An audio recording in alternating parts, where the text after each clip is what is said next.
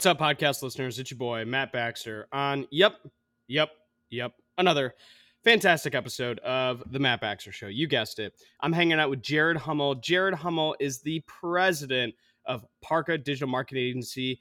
But the cool thing is, they're not just like, you know, a digital marketing agency. Not that there's anything wrong with that, but they are so much, so much, so much more than that. They are helping staffing recruiting firms. They're helping clients all over the country.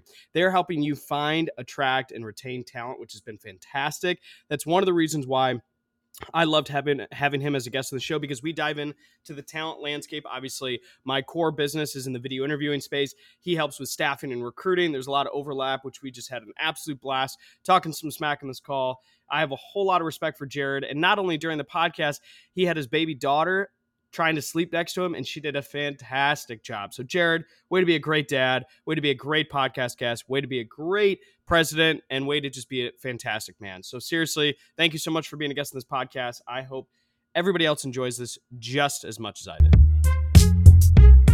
Jared, thanks for being a guest on this podcast. Hey, thanks uh, for having me, Matt. It's good to be on. Absolutely. So, where where in the world are you coming from? Uh, sunny Minneapolis, Minnesota. Surprisingly, uh, there's no ice on the lakes yet or anything, so life is still good. I'm a Midwesterner myself. I live in uh, the western part of Michigan where we get the lake effect. So cool. we're just waiting for the snow. But when, when does typical first snow fly? Uh, you know, they always there's there's been snowstorms on on Halloween. I wouldn't say that it's typical, but uh, you know, actually, I live on a on a lake, and there there was a guy last winter that was still wakeboarding in the middle of a snowstorm. So, uh, uh, you know, I know the the Michiganers and the Minnesota uh, weirdos don't always quit even when the snow comes, right? No, definitely not. I uh, I used to make a habit out of always trying to jump in the lake in uh, early November, and it was always like one of the worst decisions. Like, we're, just, we're just gonna be idiots, and we're gonna do it, and we're you know, got to pretend that we had fun, and then you're like, why, why did I do this? This is dumb. Yeah, yeah, exactly. I when I see some of those guys still like skiing when it's 30 degrees out, I'm like, yeah, I'm crazy, but that just there's a diminishing return on craziness. I think. In that. yeah, at that point, it's just like not that fun. It's not like you're doing anything cool. You're just trying to survive. So yeah. so uh, so give me give me give me the life story. Give me the life background. Yeah, uh, life background summed up is uh, really a lot of my background is sports. Uh, I was a big hockey guy, so um, growing up in, in Minnesota, um, you know that's our our claim to fame. Um, so I grew up in a small town called Marshall, Minnesota, uh, in the southwest corner, the home of Schwan's Foods. Um, if you've ever heard of them. Um, but yeah, around high that's school, like, that's like that's like the Schwan's man, like the yeah, like yeah. My mom was a uh, in the legal department at Schwan's for like 20 years and actually had Marvin Schwan, like she was a signer on the bank at that time because it was, you know, long, long time ago. But yeah, the Schwan's man. we would always have uh, the Schwan's truck drive around, and I think we would either get like burgers or steaks or something from them. But I distinctly remember those those those trucks moving around. That's awesome. Yeah, that's crazy. Yeah, town of twelve thousand in Southwest Minnesota is where it all started. So um, but yeah, then moved to the Twin Cities uh, in middle school, uh, mostly because we were coming here every weekend for hockey. But um, you know, spent uh, high school on uh, one of the best teams in the state and won the state tournament a couple of times. Won all four years. And for those that don't know, it's kind of like Indiana basketball or Texas football. Like we had nineteen thousand people in the Xcel Center where the Wild play and um, so it was a really cool experience. From there, uh, went to the United States Hockey League and played there for a couple years, and then played in college, uh, and where we went to the NCAA tournament. And uh, you know, uh, I was an All American one year, so.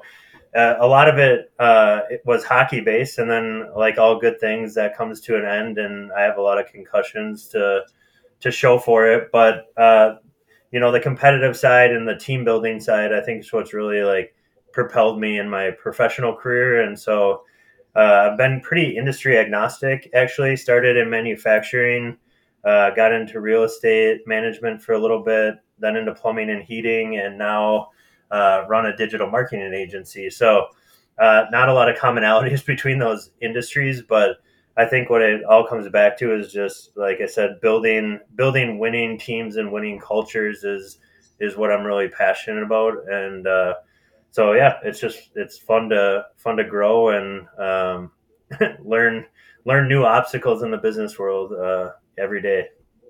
I love that. I uh, unfortunately probably between the two of us, we're in the double digits in concussions. I've had I've had a seven myself, all from football and lacrosse, and I uh, I actually think because it's one of those things that I actually like, kind of a side passion for figuring out the research behind. But I just went through some early on hearing losses as as uh, some of some of the repercussions from the concussions. But yeah, I uh, they're not they're not fun. It's one of those no. that it's like man, I would do anything to be back on the field playing again, but at the same time, the risk of uh, you know getting another one is just not worth it.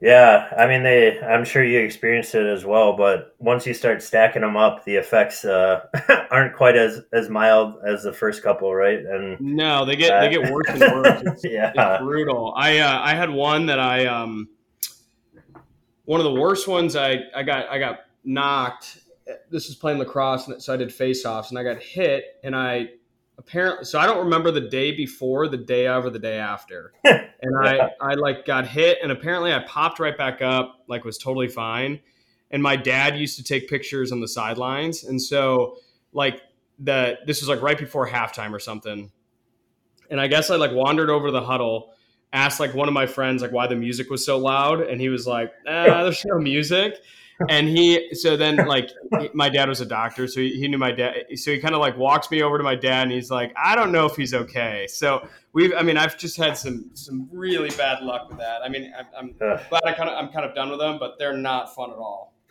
No yeah i i i don't know if it's my best or worst story but my final college game i was like sliding to block a pass and a guy fell on me and i went head first into the goalpost and like I kind of like you, I don't remember a whole lot. Like I remember the next day, like driving in a parking lot and like calling my now wife and being like, I don't know where I am. Like, can you come get me? And then like a day after that, I was in the leadership development final interview for U.S. Bank, which was a huge like I think it was like 20 people across the nation like made it into their leadership development program.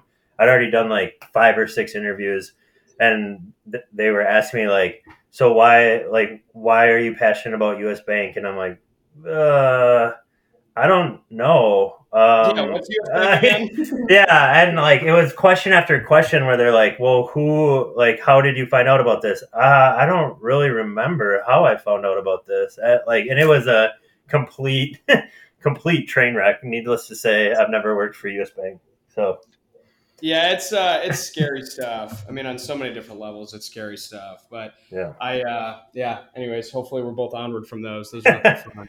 So um, my other comment was uh, so I hockey is one of the sports that I wish I would have played because I I play, played lacrosse, football, and basketball. Loved them. Um, but hockey definitely would have been one. But on the other side, so I grew up in Ann Arbor, mm-hmm. and Pioneer, the school right across, like our rival high school, always hosted the yep. U.S. the U.S. hockey team, and so it was like a month or two months that for whatever reason they went to Ann Arbor to train for a period of time. And it was like the most annoying group of guys because they, they would show up at all the parties, they would show up at all the events, and of course all the girls were all. It just was like so. So these poor guys like instantly when they showed up there was like a group of like six high schools and all the like athletes from the high schools hated these like 20 guys. Like they just got they just got absolutely like just beat up on and just like so much crap talk to them it was it was entertaining. But then all the girls liked him so they probably didn't care that much. So it was it was a good back and forth. Yeah actually so the high school i played for in minnesota i would say probably eight or nine of my teammates uh, went out to it's called NTDP, the National Training Development Program. So okay. yeah, so uh, I would like to think I'm not uh, one of them, but I am very familiar with the environment and uh, a lot of the guys that have went through that system, at least around my age. So. yeah, yeah. The uh, the lacrosse crew is not any better. In fact, in our in our own ways, we're worse as well. So I can I can understand completely. So, uh, switching gears, career yeah. paths taking you a lot of different directions. Um, did you say you started as an engineer? Uh, no, not as an engineer. I started uh, in the manufacturing industry, Manufacturing, but yeah, my my background, I guess, if you want to say, would be in like finance. Uh, you know, early on was in uh, like accounting roles or controller roles, and then um, kind of transitioned. I guess I just call it like C-suite. Like I've been CEO, COO, CFO, kind of whatever whatever realm. But I think the commonality is kind of the financial uh, financial background that I started with. So, what does a CEO do that's different than a CFO? That's different than a CEO? it's a good question because it, it really depends on the industry, right? Uh, Yeah. You know, in some you know smaller organizations or startup or turnaround situations, sometimes you're kind of all in one uh, at the same time. But um, yeah, I guess I mean CEO uh, usually is more of that visionary uh, top level thinking. I don't know if you're familiar with EOS, the entrepreneurial Yeah, operating system, but Yep. yeah, so I would I would say usually the CEO is the visionary that doesn't necessarily have a lot of day to day tasks, quote unquote, but more is in charge of the overarching vision and uh, and culture. Where COO is more that integrator, where you know usually most of the team reports up to the COO.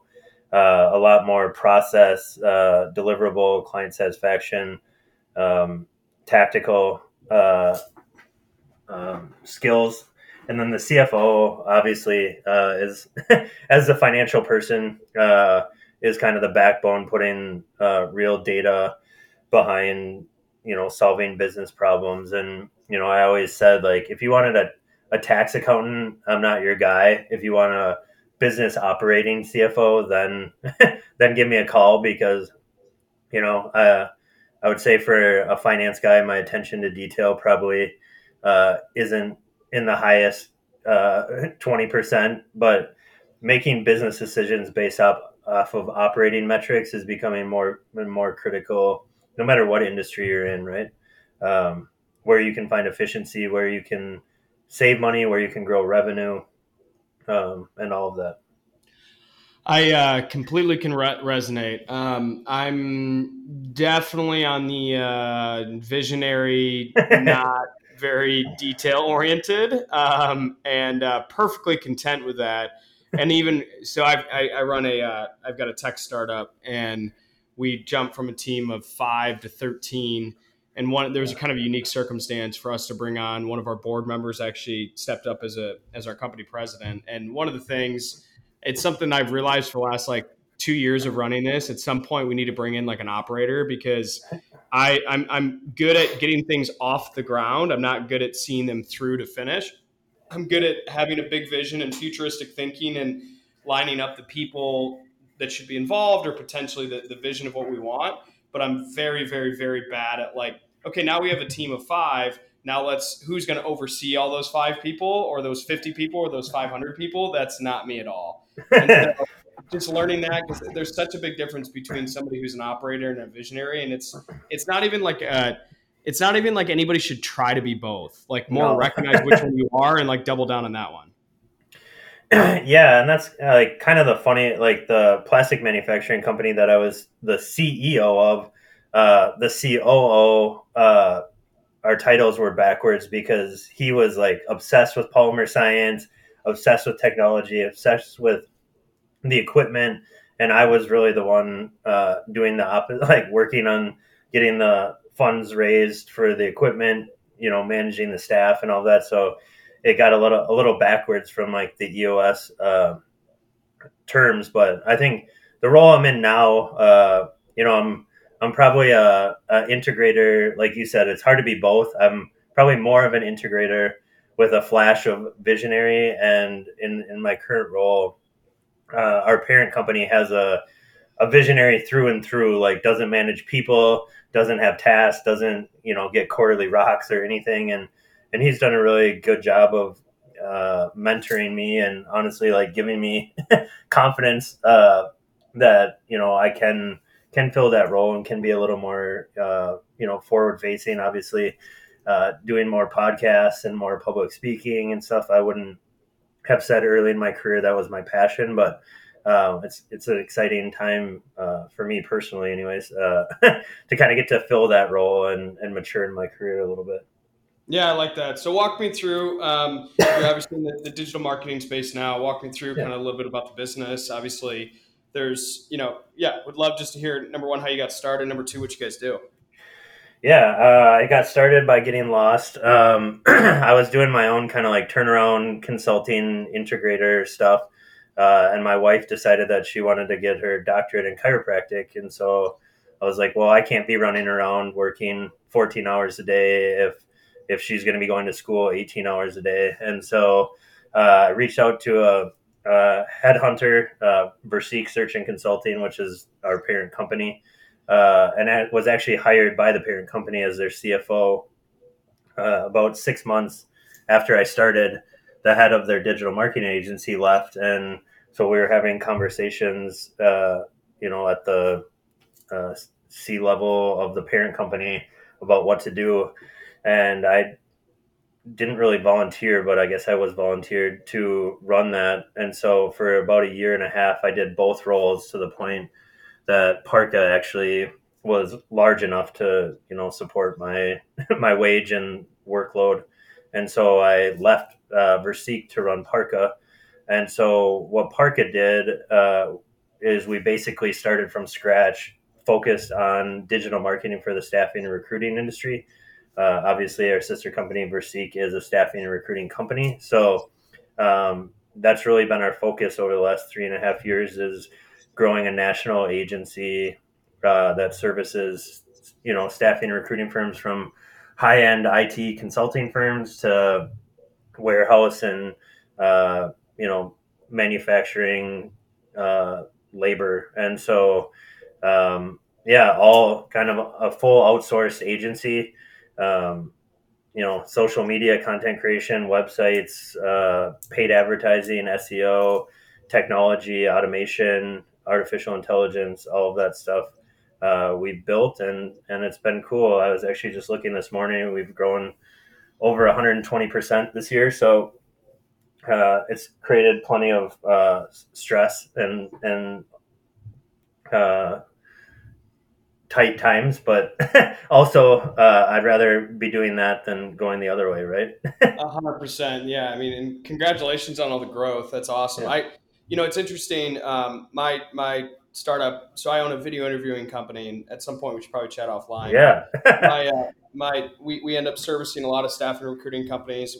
More more our bread and butter like would be you know small to mid market businesses, 100 to 2,000 employees, but certainly end up like interacting with a lot. Well, number one, we definitely have recruiters and staffing companies using our product. Number two, we also interact with a lot of you know just recruiters and staff people in the staffing world. So it's been it's been a blast. I'm curious, do you do you guys is, like most of your digital marketing services? Is it on the talent attraction side, or is it more just marketing the business? So if I own a recruiting company, yeah. are you are you running paid ads for me to track talent, or are you running paid ads for me uh, for my business to you know the brand to get out there?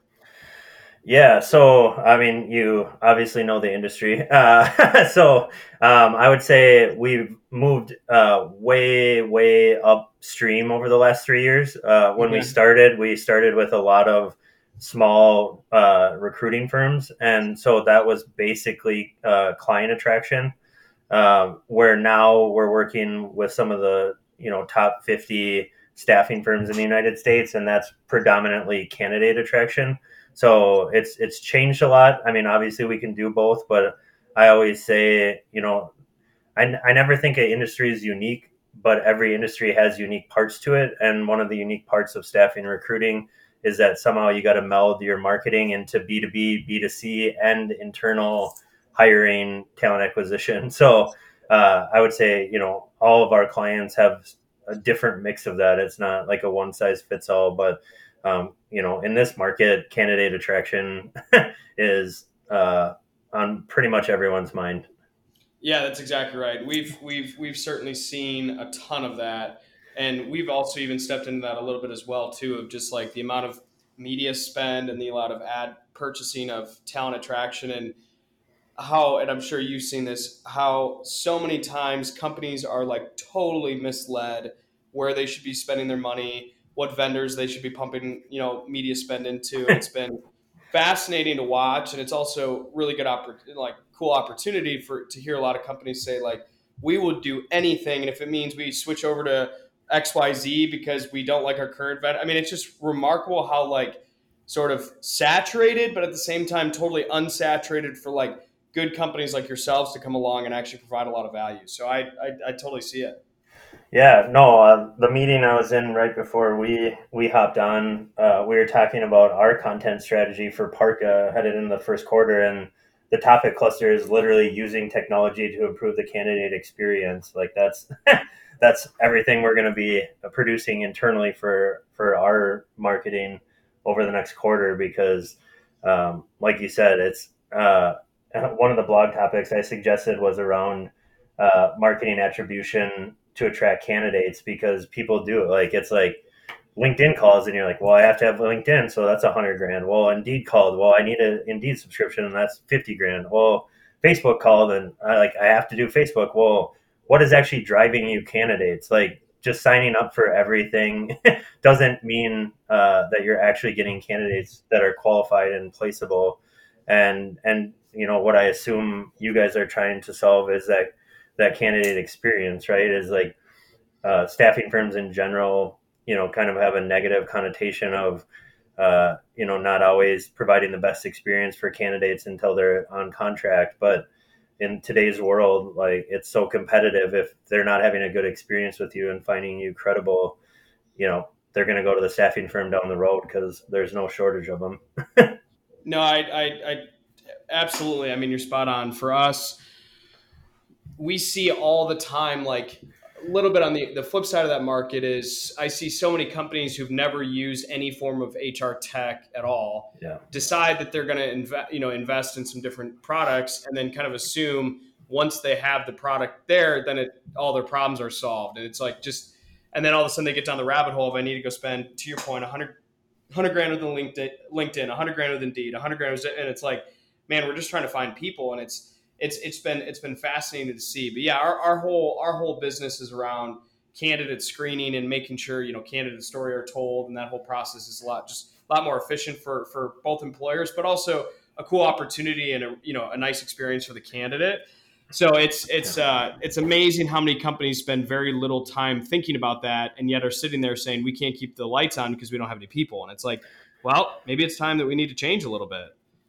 But. Yeah, and I I mean hundred percent. I don't know if I can even really add to it, but I was actually at uh, Staffing World, ASA, American Staffing Association, in Denver last week, and uh, one of the quotes was like, uh, three years ago there was 1.7 billion dollars spent on HR tech, and this year there'll be over five billion spent on HR tech. Goodness. And so, uh, you know, and that's really uh, holistically what we're trying to solve is what you said is there's all these tools out there. There's there's all this uh, technology coming online, but staffing and recruiting firms in general are five to seven years behind from a marketing strategy perspective, and so that's like a bulk of our business is in that automation technology.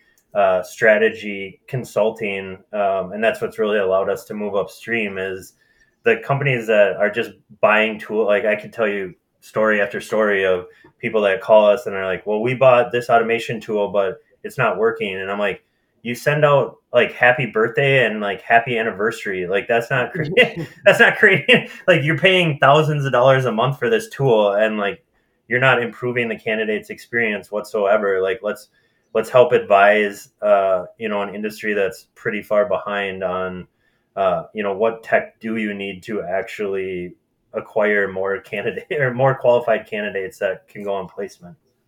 That's exactly right. It's it's it's spot on. so for uh, for where you're at in the business, obviously you mentioned that you're kind of stepping into more of like a kind of public facing role. You got you get you know the chance to do podcasts with schmucks like me, some public speaking, to do a lot of stuff like that. So where kind of where are you headed both with your current business and just in your career? What are you looking to do, looking to accomplish? What sort of a you know kind of big bucket list item for you?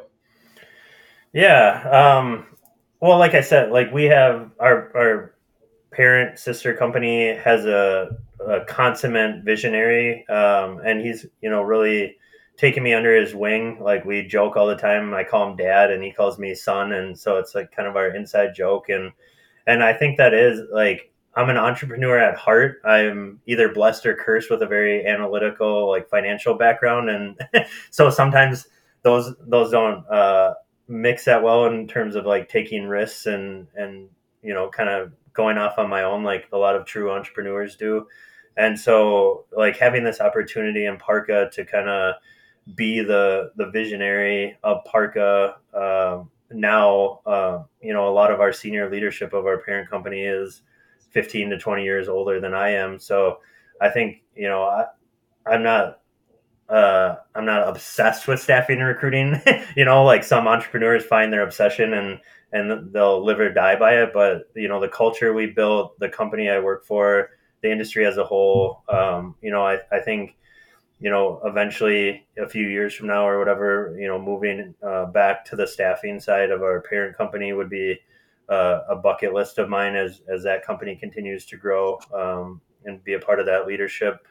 Um, and then, yeah, just that kind of that visionary mindset, right, of kind of switching to to full out entrepreneur mode versus you know kind of that hybrid integrator you know helping visionaries achieve their goal. Like now it's now it's kind of my company my goal and i you know i think you know it's a it's a loose hairy audacious goal but you know Parqa basically started with nothing three years ago. Uh, we'll probably do about four million next year and our goal is to get to 10 million uh, within five years so if i if i hit that goal then then maybe it'll be time to to move back to the staffing side. I don't know. We'll see. Yeah, I love it. That's awesome. And so for you, you know, for you on a on a more holistic personal note, what's you know, if you had a if you had a chance to sort of pick the impact that you got to leave on people's lives, what would you want it to be?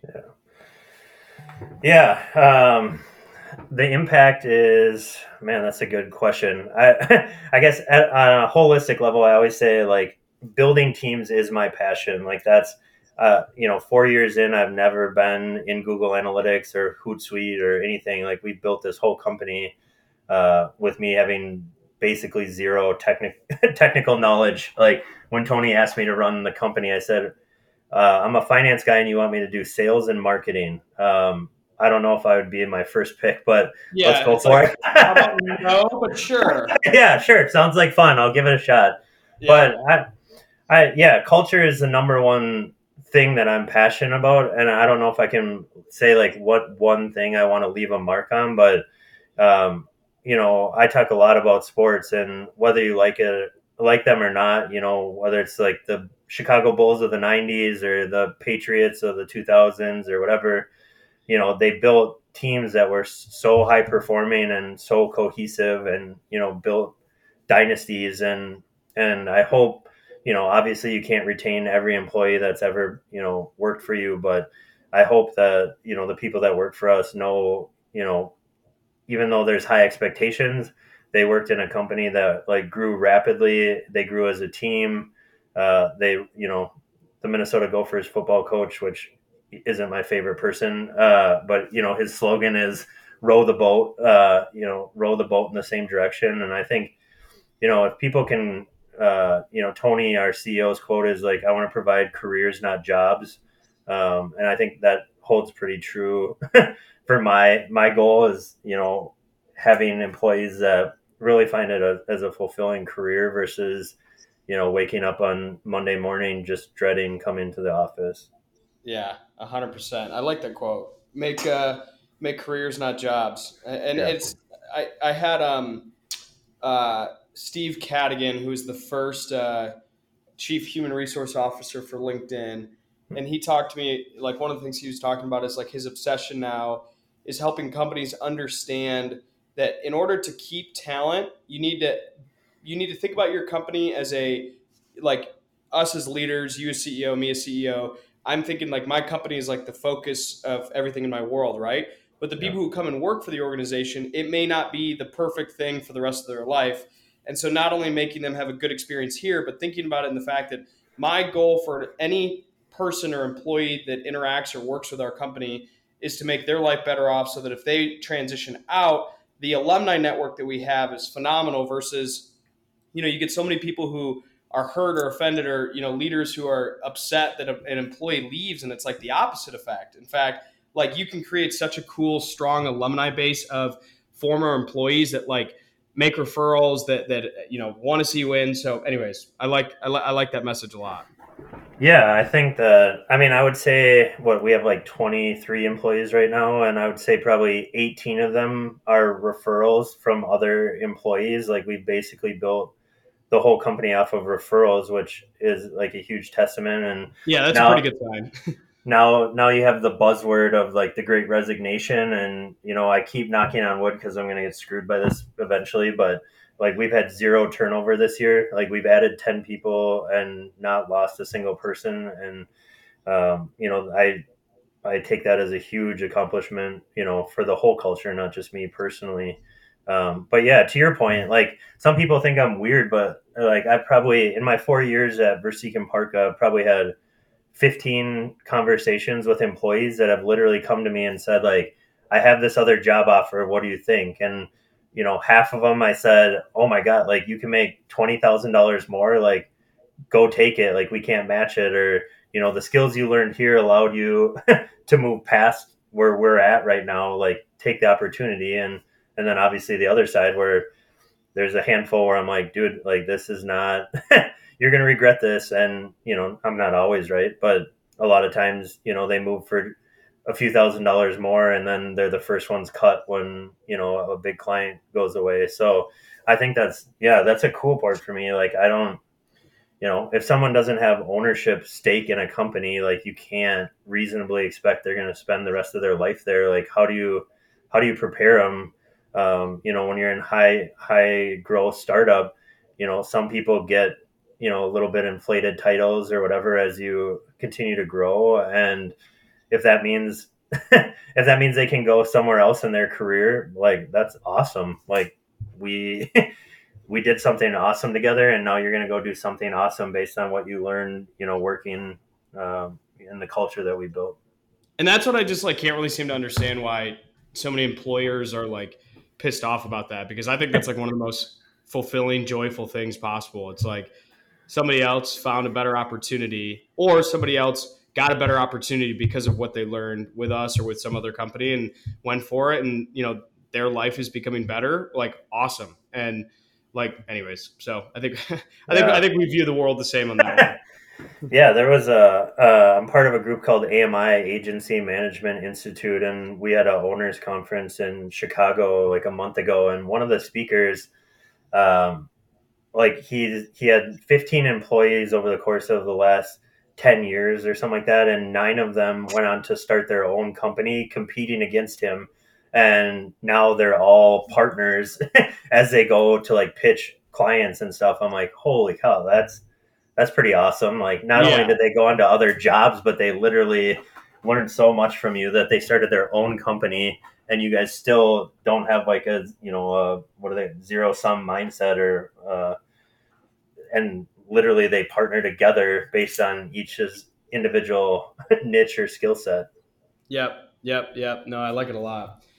So my uh, my favorite question on the planet is uh, what gets you out of bed in the morning. So for all that you got going on and kind of where you're headed, what's kind of the driving force behind all the all the effort, the the stress, the joys of being an entrepreneur, both highs and lows? What what keeps you fueled behind it all? Yeah, I think it's uh, definitely two two pieces. One, I love winning. Uh, you know, uh, we I was actually I can't remember if it was a podcast or I was talking to someone a couple weeks ago of like as an athlete growing up, like you always have a buzzer and you either win or lose and then you have a game the next week and one of the interesting things about learning on a professional career is there's no buzzer, right? Like every day is a new battle and it's harder to quantify uh, if you won or lost, but just kind of that drive to always be competing and and winning. Uh, you know, we lost a deal the other day to our main competitor that cut their price to win the deal, and a year ago we wouldn't even compete with them because we weren't good enough. And I'm like, that is the best loss we've ever had because that means they're, they're scared of us now. Like, let's go. Like, this is awesome. Uh, so that competitive drive, uh, you know, to continue to be better. And then, you know the the I guess the true underlying uh, thing that gets me out of bed is the people that I work with. Like just watching people grow, watching them morph and change and develop, and watching them have kids and get married, and like to say, you know, on the negative side, I guess, but like, you know, um, oh shoot, I lost my train of thought. Anyways, um, yeah, just like the the positive vibes of of coming to work and uh, you know getting to know them on a personal level. Like our director of content creative babysits my dogs when my wife and I go out of town. Uh, my the director of demand generation, him and I have played tennis twice a week uh, for the three years that we've worked together, and so just to build those connections with people and and watch their lives evolve is is awesome. I love that, Jared. That's awesome. So, um, is there any uh, anything else you want to leave the audience? Um, I guess I don't know if I have anything in in particular. I you know it sounds uh, a little bit cliche, but I don't know. I think the cool part is uh, of working with people is like you never really know what's going on in their personal lives, right? And like the things that they're dealing with and battling, and um, you know, just to have grace and and um, empathy towards people as as they navigate life um, is is something that I feel like I try to work on a lot. By no means am I good at it, uh, but I think that's you know it sums up a little bit of, of what we talked about today of, of really just building that culture and and that place where people I don't know if you want to call it like feel safe or or whatever, but um, I think that's a cool part of of the workforce nowadays is it's not you know the 70s where you worked at one place your entire career and joined the union and what you know like it's not that it's like it's a place to go to like build each other up and and achieve things together and whatnot so um, yeah i think that's uh, something i would definitely want people to keep at the top of their mind I love that. Well, Jared, this has been awesome. Thank you so much for being a guest on, the, on this podcast. It's been a, been a blast. Yeah, no, thank you for having me, Matt. I really appreciate it.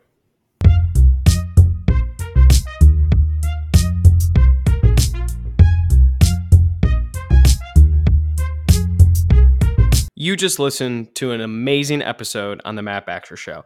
It had nothing to do with me. It has everything to do with the guests that I have and the stories that we get to tell and the smack talking we get to have. So if you enjoyed this episode or any of the other episodes that you've listened to, feel free to su- subscribe on Apple Music, Spotify, or anywhere else you get your podcast.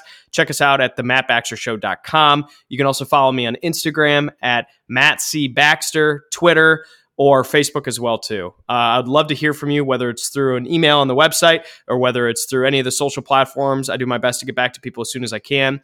But thank you again for listening. I hope you enjoy. Feel free to send feedback in any way, and don't be afraid to share the Matt Baxter Show. We're very excited to have you as a listener, and hope you continue to listen as well. Thanks a ton. Bye bye.